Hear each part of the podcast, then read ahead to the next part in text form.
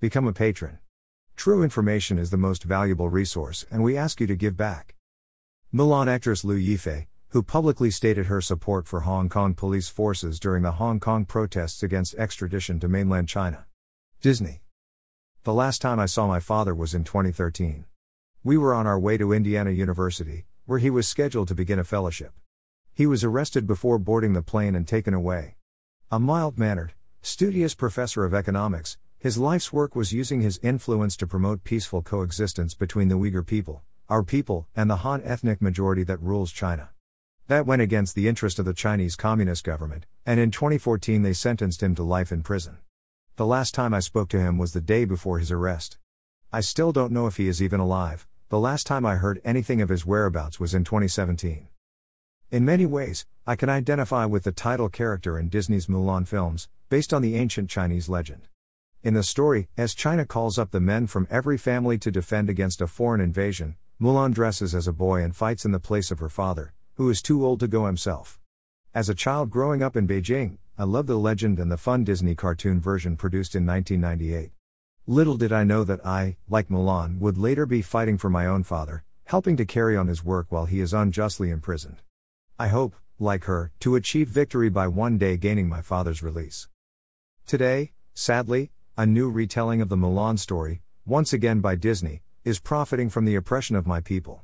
This live action version was filmed partly in the Uyghur region, officially known in China as Xinjiang Uyghur Autonomous Region, where the Chinese Communist government is holding at least 1 million members of Turkic ethnic minorities in concentration camps as part of a coordinated genocidal campaign. My father, if he is alive, may be among them, nobody will allow us to visit him, or even tell us where he is. Despite widespread international condemnation of China's brutal tactics in Xinjiang, Disney still chose to go there to film this movie, delivering money and the prestige of an international family brand to those directly engaged in genocide. Adding insult to injury, in the closing credits, they even made sure to thank the local government Bureau of Public Security, also known as State Police and Publicity Department, or propaganda. These are the very same government agencies in the Uyghur region that are imprisoning Uyghurs and other Turkic minorities, and then telling their families and the international press they are merely being held in training centers. The Public Security Office is currently under sanctions by the U.S. government for human rights abuses. Greater than Disney still chose to go there to film this movie, delivering money and the prestige of an international family brand to those directly engaged in genocide. Our people are no strangers to persecution and exploitation. Starting in the 1950s, the communist government started pushing Han Chinese to move to the Uyghur region in a purposeful move to solve their own overcrowding and speed up the sinicization of the Uyghur population. Their tactics have only become more aggressive since. What is more disheartening is the West's complicity, and specifically the major multinational corporations that are enabling the cultural genocide of the Uyghurs. China routinely uses its political prisoners as a source of forced labor in factories, and Uyghur prisoners have reportedly been put to work making products for major brands like Nike, Apple, and Gap. Recently, the Trump administration announced plans to ban certain agricultural products from China due to concerns about their use of forced labor. Hollywood isn't immune from the charms of Beijing either. The promise of access to the massive Chinese market is irresistible for a movie industry desperate for revenue in the COVID era when movie ticket sales are down.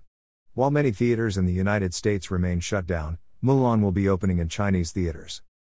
It appears, sadly, that Disney is the latest in the long and disappointing line of Western people and companies taken advantage of by China. We can hope, at least, that the outcry against Disney on behalf of the Uyghurs and freedom loving people everywhere will not only lead others to hashtag boycott Mulan in the short term, but in the long term demand that Western companies cease cooperating with Chinese oppression. At the same time, I have learned to be positive. Disney has a chance to respond constructively to this issue. They could at least acknowledge the controversy, and maybe even donate some of their profits from Mulan and its merchandise to Uyghur families and survivors of the cultural genocide.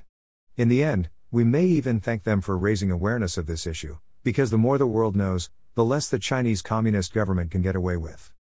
Jewher Ilham is the Uyghur Human Rights Fellow at the Victims of Communism Memorial Foundation in Washington, D.C. Originally published in Daily Beast. Become a patron. True information is the most valuable resource, and we ask you to give back. Email address. Subscribe.